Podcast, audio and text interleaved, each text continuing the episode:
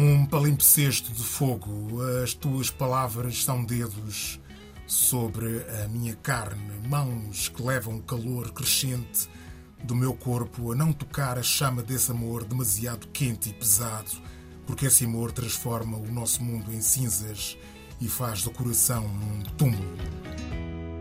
Começamos sempre com versos de poesia negra, estivemos a ouvir versos de Bell Lux. Gisela Casemiro, esses versos merecem-lhe algum muito breve comentário. É uma pena termos perdido Bell Hooks recentemente. Estes versos são uma recordação querida, não é? E, e dizem-nos que devemos continuar a ler e a aprender com tudo aquilo que ela nos deixou, que foi muito e, sobretudo, foi uma mensagem de amor.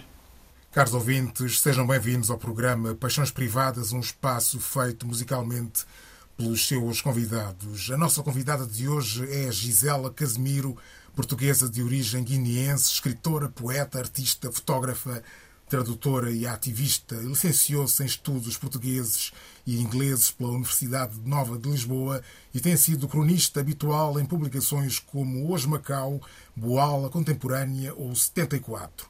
É quadro dirigente do IMUN, Instituto da Mulher Negra em Portugal. Em 2018 viu publicado o livro de poesia Erosão pela editora Urutau. Comecemos por um dos seus poemas. Este é o meu corpo, mas ainda não é o meu corpo. Este já não é o meu corpo e nunca voltará a ser o meu corpo. Mas este já foi o meu corpo e ainda virá a ser o meu corpo. Este já parece o meu corpo, mas eu não sei se o meu corpo ainda se lembra do meu corpo ou se terá de esculpir outro. A sua poesia vem-lhe do corpo, é mais instintiva que cognitiva, de que território lhe vêm os poemas e a que corpos se destinam? Bom, destinam-se a todos aqueles que se identificarem com aquilo que está a ser dito, não é? Independentemente da sua forma e da sua origem. Agora, a poesia vem, vem de tudo, não é? Não, eu não, o corpo não existe sem o resto e vice-versa. Portanto, vem, vem de coisas físicas e esse é físico, mas claro que há sempre uma ligação emocional e cerebral. Mas porquê é que escreve poesia? porque não posso não escrever. O que é que isso quer dizer?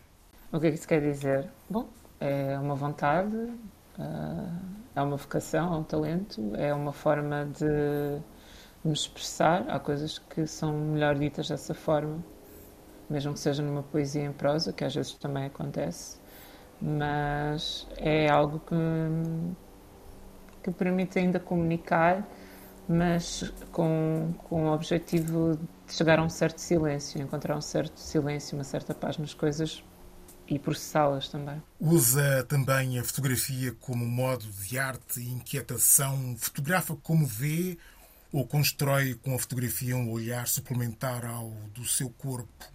Uh, a fotografia é uma extensão da poesia ou é uma interrogação da poesia? não sei se elas uh, estarão assim tão ligadas quanto isso. Quando estou a fazer uma coisa, é, acho que estão ligadas pelos temas, mas não estou a pensar numa quando faço a outra. Uh, são coisas diferentes e, e, ainda tenho bastante caminho a percorrer em qualquer uma dessas áreas. Que olhar é esse que constrói com a fotografia? É seu ou é outro? Ou é o da máquina? Bom, a máquina vai mostrar aquilo que eu, em que eu reparo, não é? Eu, como pessoa que, que sou bastante observadora, reparo nas coisas, às vezes até queria reparar menos. Um, e, e, na verdade, a, a, fotografia é uma forma de também me ajudar a construir memória, não é? E não é tanto uma coisa manipulada, é uma continuação do cotidiano, uma forma de registrar o cotidiano, como eu também faço com as palavras. Acontece. Às vezes, claro, também serve para crítica uh, social, não é? Como, como, como na, na, no museu pessoal, não é? Também serve para eu criar a realidade que eu não, não vi, ou que eu não, que eu não encontro, não é? Mas é a minha realidade, é sempre a minha realidade, é o meu olhar. Acontece-lhe a máquina revelar-lhe imagens que não vê? Acontece, mas. Uh não tenho passado tanto tempo uh, a ser. Eu, eu gostava de passar mais tempo no, no, futuro próximo a fotografar pessoas, a ser só a pessoa atrás da câmara e não a pessoa está à frente e atrás, não é? Mas esse, esse reconhecimento também, esse autoconhecimento também é, é muito necessário e tem o seu lugar. Uh, mas mas é, é, é, importante que eu também conto, não é? A minha história também também serve para mim, a minha memória também serve para mim, para, para o futuro, não é? Porque nós não sabemos uh, durante quanto tempo vamos ter a nossa memória e de que forma é que ela vai chegar mais ou menos intacta ao, ao final dos nossos dias, ou quando é que será esse final. Muito bem. Porquê é que parou, pelo menos pelo que parece, de escrever prosa ficcional como escrevia no Hoje Macau? Tem a ver com uma reavaliação da sua relação com as palavras? Confirma-me que o que disse alguns, que as palavras tornaram-se excessivas? Bom, uh, eu não deixei de escrever. É, Hoje Macau são crónicas, não é? Na verdade. E eu apenas, eu continuei a escrever crónicas em outras, um, em outras plataformas. Aquela foi uma plataforma muito, muito importante para mim e continua a ser, tem o seu lugar na minha história, obviamente, mas era uma questão de compromisso, não é? era um compromisso semanal com o qual a autora não, eu não conseguia um, comprometer não conseguia manter esse compromisso semanal de escrita e, e quis também escrever sobre outras coisas noutras plataformas. Mas foi muito importante e o meu livro foi também publicado em eh, uma tradução para mandarim e tenho uma relação com, com aquela outra com aquele outro lugar não é? Com Macau. Portanto é, é importante é importante o que aconteceu ali mas uh, tudo é temporário e uh, escrevi passei a escrever noutras plataformas com menos frequência um, que algumas já foram mencionadas aqui, e também essas têm o seu tempo. O que é que quer dizer com o facto, com a ideia das palavras serem, de se terem tornado excessivas? E lembro que Bom, a propósito referiu a sua paixão, digamos assim, por Bachot. Sim, acho que é um, nós vivemos numa época de excessos de tudo e, muitas, e também de opiniões e de comentários nas redes sociais e de palavras que perdem o sentido e que servem somente para, para magoar os outros. Portanto, um, o importante é não dizer só aquilo que pode ser dito, uh, parafraseando aqui um poema do José Tolentino Mendonça, em que ele diz também eu me recuso a dizer só o que pode, apenas o que pode ser dito, algo assim, mas procuro também uma, uma, uma verdade, não é? Um, um, equilíbrio nas coisas, na forma como, como me expresso. E, e às vezes há muitas solicitações e nós sentimos uh, neste mundo de redes sociais que, que, temos a obrigação sempre de dizer alguma coisa ou que, ou que só porque podemos expressar-nos devemos dizer tudo aquilo que nos vai uh, na cabeça, independentemente de, de quem magoou ou não.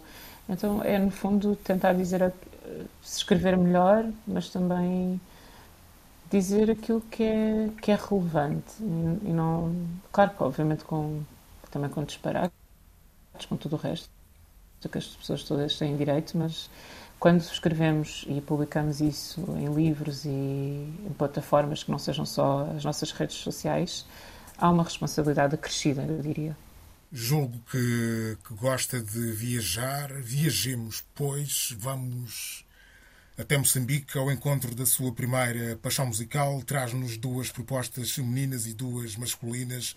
Comecemos por uma mulher, Selma Wamus, com, uma, com um tema assaz, comovente. Hope, porquê é que o escolhe? Exatamente porque comove, porque tem força, porque fala de esperança, que é que nós precisamos sempre nestes ciclos que temos estado a viver e, sobretudo, ao final de dois anos de, de pandemia que ainda não terminou. Acho que precisamos muito de pessoas como a Selma que, que cantam, que, que atuam, que fazem um trabalho social exemplar. Acho que, que é a, a esperança na música, mas também a esperança de pessoas como a própria Selma. Eu, eu acho que é uma música bem profunda e que nem sempre eu não percebo uh, tudo o que está a ser dito, mas uh, consigo conectar-me com, com, alguma coisa ali. Conecta-se com algo profundo dentro de mim e faz-me pensar, faz-me sentir. E, e é por isso. Por isso é que escolhi.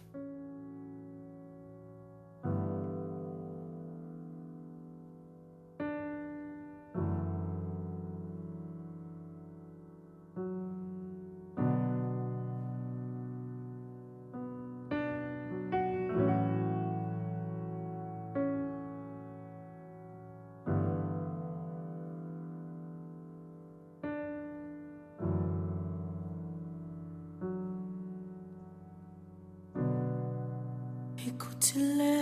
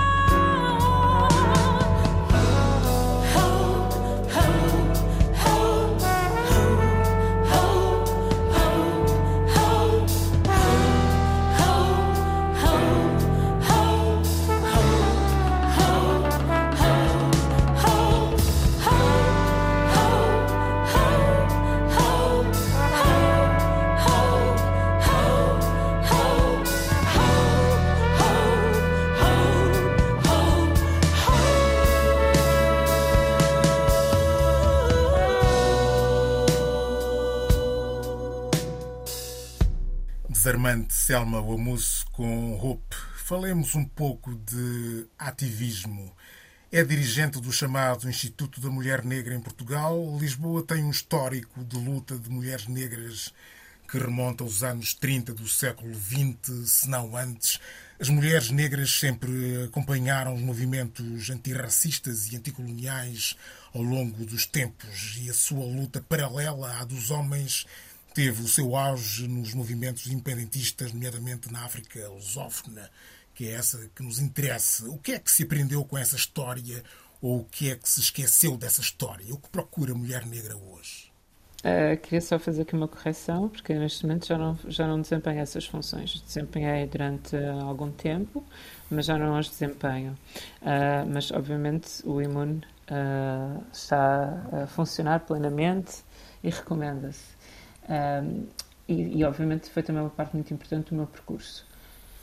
Eu creio que uh, continuamos a procurar as mesmas coisas, não é? Que é, uh, obviamente, adaptando aos nossos aos contextos de cada uma e aos tempos, mas uh, a nossa, o nosso lugar, o nosso reconhecimento e também uma partilha da responsabilidade e do poder e uma redistribuição de- não só dessas, da responsabilidade, do poder, mas também do, ah, dos direitos e, e das liberdades. Isso é uma coisa muito geral, mas que, na verdade, as- essas lutas às vezes vão, avançam, ah, regridem e, e, interseccionalmente falando, não é? Temos de, de perceber que há diferentes níveis a que essa luta está a ser travada, por mais que haja conquistas que parecem já ah, asseguradas, mas há sempre alguém, alguma mulher noutro país que está ah, prestes a perder os seus direitos ou que ainda não os conquistou, não conquistou os mesmos que nós conquistamos. Acho que é uma que não podemos só pensar na, na África lusófona, ah, mas pensar mais globalmente. Ah, até porque esses laços e as pessoas que formam estes coletivos ah, têm cada vez mais origens e cada vez mais geografias e, portanto, as histórias vão sendo mais e mais ah, interligadas, já não se podem cingir só a uma questão de língua. É uma, uma- é também uma ativista antirracista. Suponho que tenha simpatizado com o movimento Vidas Negras Importam. O movimento Vidas Negras Importam suscitou muitas reações ao longo de toda a cadeia sistémica ocidental. Uma delas foi o reposicionamento de várias marcas comerciais em relação às comunidades negras. Hoje, por exemplo, temos muito mais negros em anúncios publicitários, o que é também uma consequência do movimento Vidas Negras Importam. Essa espécie de pacificação dos negros com o capitalismo é uma vitória ou uma derrota, na sua opinião? Eu acho que chamar pacificação é prematuro, não é? O processo não está terminado, está longe de ser terminado e, para além disso, ah, é preciso entender que ah, o que é que está a ser feito como real ah, representatividade e o que é que está a ser feito apenas para. hum, aparentemente a um nível extremamente superficial, não é? Porque eh, é muito não é eh, aparecerem dois ou três modelos negros em campanhas publicitárias que vai mudar alguma coisa, não é? É bom para essas pessoas, é bom, obviamente, para quem vê, eh, ver-se representado, não é? Sobretudo jovens e crianças e outros, mas eh, temos de entender quem é que, hum, para além de quem cabeça os cartazes, quem é que toma as decisões. Nós queremos estar nos lugares onde as decisões são tomadas, não queremos ser só ah, o entertainer, só a cabeça de cartaz. E, e para além disso, com essa questão do, das marcas ah, black-owned, ah, também surgiu bastante hum, aproveitamento, não é? Várias marcas que, se, que criaram ou de submarcas ou que criaram mecanismos para parecer que eram marcas de pessoas negras e que na verdade não eram e, e- e já saíram algumas eh, reporta- grandes reportagens eh, em, em mídias de destaque eh, sobre isso, não é? Portanto, há sempre um aproveitamento. Portanto, é, é preciso ter muito cuidado com, com aquilo que, que é feito de imediato, porque se calhar isso é que é mais fácil, não é? Ah, não é aquilo que nós realmente necessitamos, não é aquilo que é assim tão fácil de fazer e que se faz tão rapidamente. É um passo, mas não nos iludamos, nós precisamos de estar onde está o poder e onde realmente está o capital, porque ah, de outra forma as pessoas negras não têm como ah, fazer as suas visões chegar à concretização, não é? E usufruírem delas. Se, se tudo vier sempre com vários filtros e, e- e nós estivermos sempre no final dessa cadeia de poder. Não, não. Temos de redistribuir esse, esse poder e reorganizar as estruturas, mexer as estruturas, ah, aquilo que não está à vista. Porque aquilo que está à vista é, é o mais fácil de mudar. O que é que se conseguiu até agora com o movimento Vidas Negras Importam? Qual foi qual foi o impacto real desse movimento? O impacto real no- são realidades muito distintas, não é? Como é a realidade brasileira é diferente da norte-americana e é diferente da, da portuguesa e, e outras, não é? Ah, há ali prioridades que não são as de outros países em que em que as pessoas negras têm outras, outros tipos de preocupações, não é? Sobretudo ambientais. Mas, hum, há- há- mas eu creio que, hum, que tem havido uma conversa que não se vai calar mais e tem havido, uh, têm surgido oportunidades, não é? Como nós já falámos, mas uh, são justiças que também se viu alguma justiça a ser feita, mas uh, qual- é difícil estar a falar assim de uma forma generalizada dessas realidades, porque uh, em Portugal não é? nós estamos num país em que não se reconhece que, que existe racismo, mas ao mesmo tempo estamos nesta chamada década da afrodescen- da afrodescendentes e há o grupo de trabalho, não é? Uh, eleito pelo governo para, para lidar com estas questões. Existe o plano contra a discriminação uh, racial, que também está a desenvolver uma campanha com, com a, part- a partir do gabinete da, da, da doutora Rosa Monteiro uh, e eu também eu tal como outras várias outras pessoas vários outros ativistas também estivemos nessa consultoria para, para a campanha que irá uh, ajudar a implementar esse, esse plano contra a discriminação um, e, e o racismo e a xenofobia, mas na verdade ainda não são poucos os passos que foram dados, não é? Portanto, ainda há muitas pessoas a lutar por uma, por uma justiça, não é? E sem recursos. Um, como no caso da Dani Joy, como no caso da Cláudia Simões, tudo isso ainda está. Há muitas coisas que ficam por resolver e, e há o, o mediatismo das situações, mas depois as pessoas na vida real estão ainda a lutar para conseguir manter os seus trabalhos enquanto lutam na justiça por, por si próprias e pela, por vidas que foram perdidas e afetadas por, por violência, por eh, racismo. Portanto, não sei. É, Eu acho que, que enquanto as mudanças estão a acontecer, não, não dá para falar muito de progresso. Temos de deixá-las acontecer. Temos de ter perspectiva sobre, Ok, sobre elas. ok, ok, ok. Há pessoas brancas e negras que não entendem o facto de, de dizer-se que Portugal é um país racista, estruturalmente racista, como se alega. Como, por exemplo, a angolana Sanda Liber, líder do movimento independente Somos Todos Lisboa, que concorreu às últimas eleições autárquicas. Como ativista antirracista, o que é que diz a isso? A ideia de que não é, o, de que não é a mesma coisa existirem pessoas racistas e o país ser racista. A ideia colhe? É convincente? Eu discordo desse tipo de declarações, mas cada um é livre de acreditar naquilo que quer e, e viver a sua, aquilo que acha que é a sua realidade. Eu tenho outra perspectiva das coisas e cada um tem a sua perspectiva.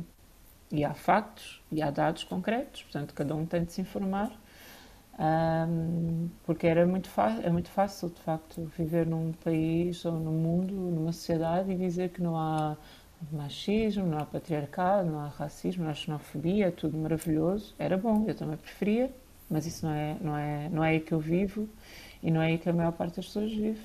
Mas pronto, eh, talvez a cani- eh, outras pessoas vivam noutras realidades e isso é com elas. Muito bem, escutemos a sua segunda paixão musical. Do Níger traz-nos Mudou Mokhtar, um tuareg em tudo surpreendente. Um prazer absoluto escutá-lo, daí agradecê-la pessoalmente e desde já por este prazer. Quem é ele? Bom, é é alguém que eu, na verdade, conheci há pouco tempo e, portanto, achei que devia trazer um pouco de, de amor, mais amor aqui para, para a nossa conversa e, e é isso, a música é maravilhosa e fala de amor é, e é um, é um excelente músico, então é uma nova descoberta, eu estou a partilhá-la com quem também possa ainda não conhecer. Eu, eu lamento não ter conhecido antes.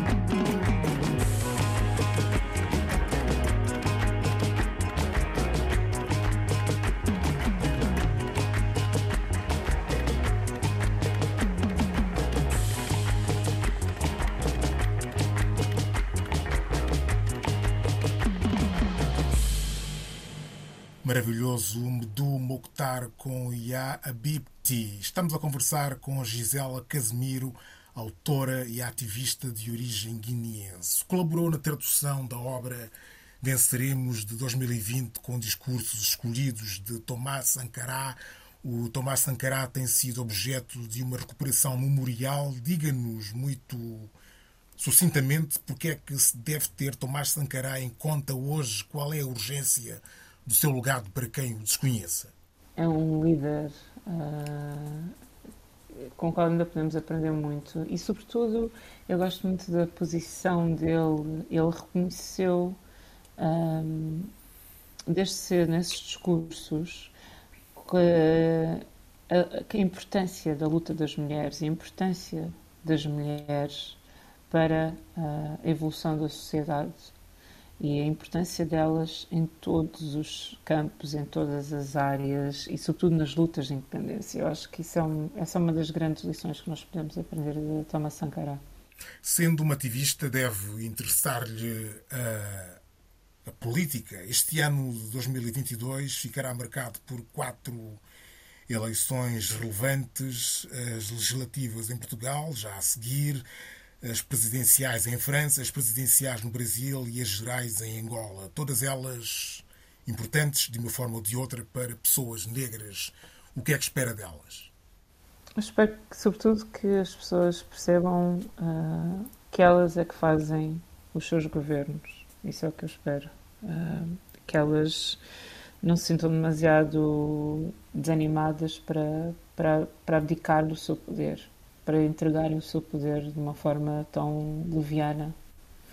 Um, e, sobretudo, espero que, que as tendências não sejam de extrema-direita. É isso que eu espero. Mas, mas o mais importante é, é que as pessoas se eduquem, se elucidem e, e queiram saber também de si e que percebam que elas eh, que as pessoas não chegam ao poder à toa, não é? E que precisam de nós para chegar lá ou para não chegar lá. E que é tão importante, se não conseguirmos às vezes eleger quem queremos, pelo menos hum, garantir que quem não queremos também não seja eleito. É, é isso que eu posso esperar. Em relação às eleições angolanas, tem alguma expectativa em especial? Não, por serem não em quero- África alguma? Não, não, não quero comentar, eh, não quero comentar eleições em países que eu não, em que eu não vivo e acho que isso é um bocado delicado e também eu não sou. Sim, interessa-me, eh, obviamente que a política é fundamental, mas eu prefiro não fazer declarações políticas. E quais são os seus planos para 2022? Algum projeto de que nos possa falar? Algum, algum livro, alguma exposição, um romance, por exemplo? ou Alguma coisa? Bom, romance ainda não será, creio eu, ah, mas ah, voltarei ao teatro. Ah, estou a trabalhar em dois espetáculos de teatro, na parte da dramaturgia e também da interpretação, e, e estou ansiosa para que no final do ano, mais perto do final do ano, setembro, outubro, que estreiem am- ambas estas criações. São criações muito distintas entre si e, e estarei pela primeira vez a criar de raiz ah, com outras, outras pessoas e, sobretudo, mulheres, ah, um espetáculo. E, portanto, ah, o teatro é uma das minhas paixões e fico muito feliz por, por poder voltar a ele. Ah, em termos de livros, sim, vou terei, terei novos livros a sair de crónica e de poesia, também uma antologia de vários autores portugueses traduzida para, para, traduzidos para a língua espanhola e irei ter também, ahm, portanto, uma peça na- que foi agora adquirida pela coleção António Cachola e que irá estar patente no Museu de Elvas quando for aniversário da, da, da coleção, no verão. E para além disso, hum, irei ter outra, outra, outras exposições também individuais, coisas mais curtas, mas, mas individuais e, e espero também expandir, eh, poder fazer mais formação nessas áreas para poder continuar a, a mostrar mais trabalho eh, visual também. Mas é isso, virão aí coisas de teatro, de escrita, de artes, tudo um pouco. Virá por aí, com certeza. do teatro, pode-nos abrir um pouco mais o véu sobre do que é que vai tratar o, as peças ou a peça de teatro? Bom, uma delas não posso ainda falar, ah, porque está, não posso, é assim, é assim mesmo. Ah, a outra, nós estamos ainda na fase de criação das residências artísticas, chama-se Set the Table e é uma, uma, uma ideia original da Cristina Carvalhal e da Raquel André e estarei a trabalhar com, com a Kelly Freitas, com a Catarina Vieira, com a Sara Franqueira e eh, com a Leonor Boesco e, e portanto, a, equipa da Causas Comuns. Vai-se estrear em Marvila em setembro. Ah, depois estarei também a trabalhar com a Cláudia Semedo numa outra criação. Era aquela que eu falava, mas da qual ainda não posso revelar ah, nada. Ok, ok, tudo bem. Uh, portanto, para a sua terceira paixão musical, vamos à sua Guiné natal para escutar atentamente os Tabanca Jazz com a sua versão do clássico de José Carlos Soares. Esta canção é-lhe cara por que razões? As imagináveis ou outras menos suspeitas? Porque foi uma das músicas que mais se ouviu durante toda a minha infância e adolescência em casa dos meus pais, portanto, recorda-me recorda isso, recorda-me família. E é uma música incrível, não é? Com, ah, é incrível. É um clássico, é um, é um clássico. Mas lembra-me, lembra-me isso, traz- traz-me muita nostalgia, traz-me um sentimento extremamente familiar.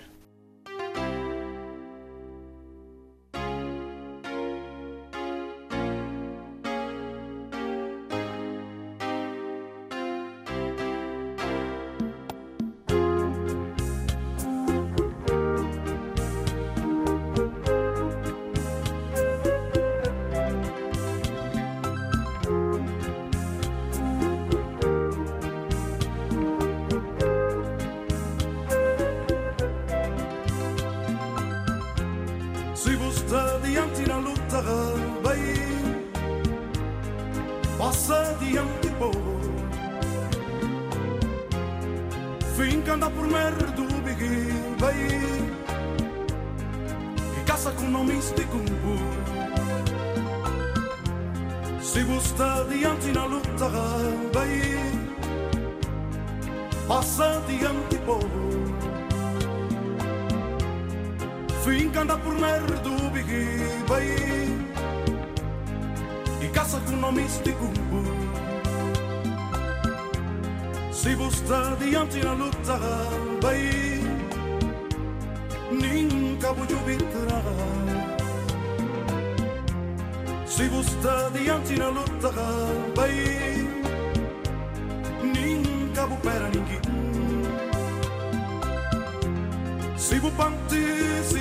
vou vai O está e também não. Se vou panti, se vou disco da vai O está ficado e também não. Se você está diante na luta vai Nunca vou junto Pega dançado o pabi vai Pega rati bulabra Pega dançado o pabi vai Pega rati bulabra Mara bu bariga sofri Na bocchi non ha lluvia, bocchi non spighi Mara bu bariga bu Na bocchi non ha lluvia, bocchi non spighi Mara bu bariga bu sofri Na bocchi non ha lluvia, bocchi non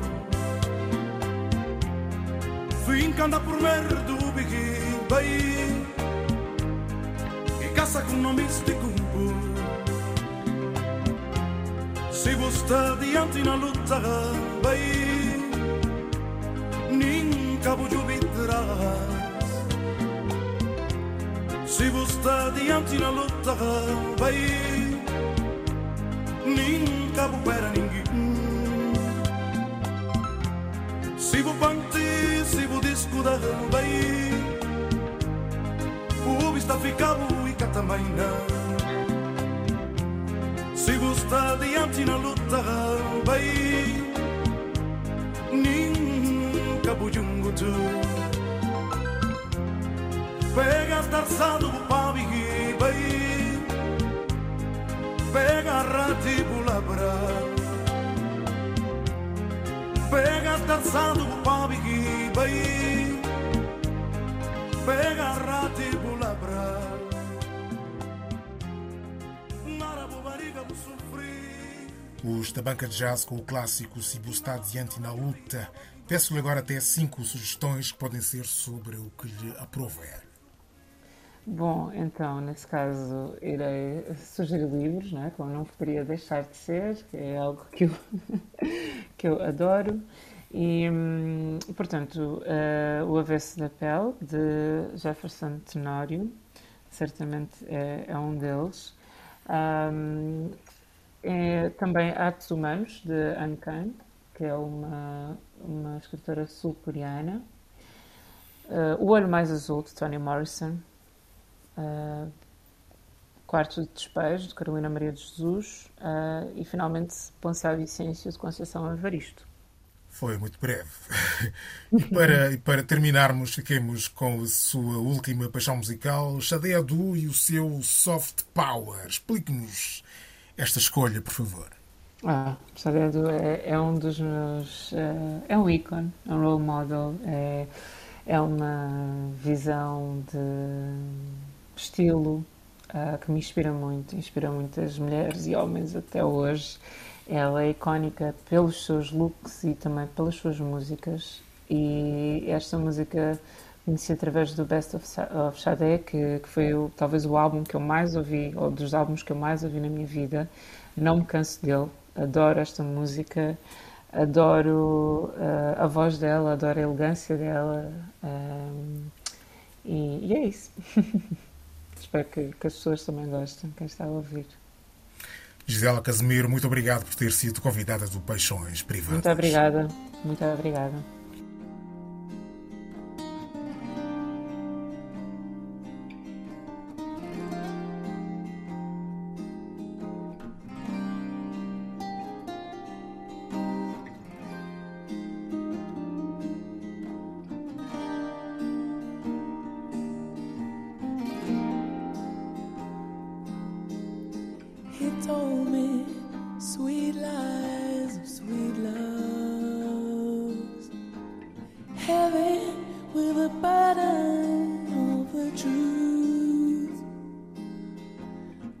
Spoke of his dreams, broken by the burden, broken by the burden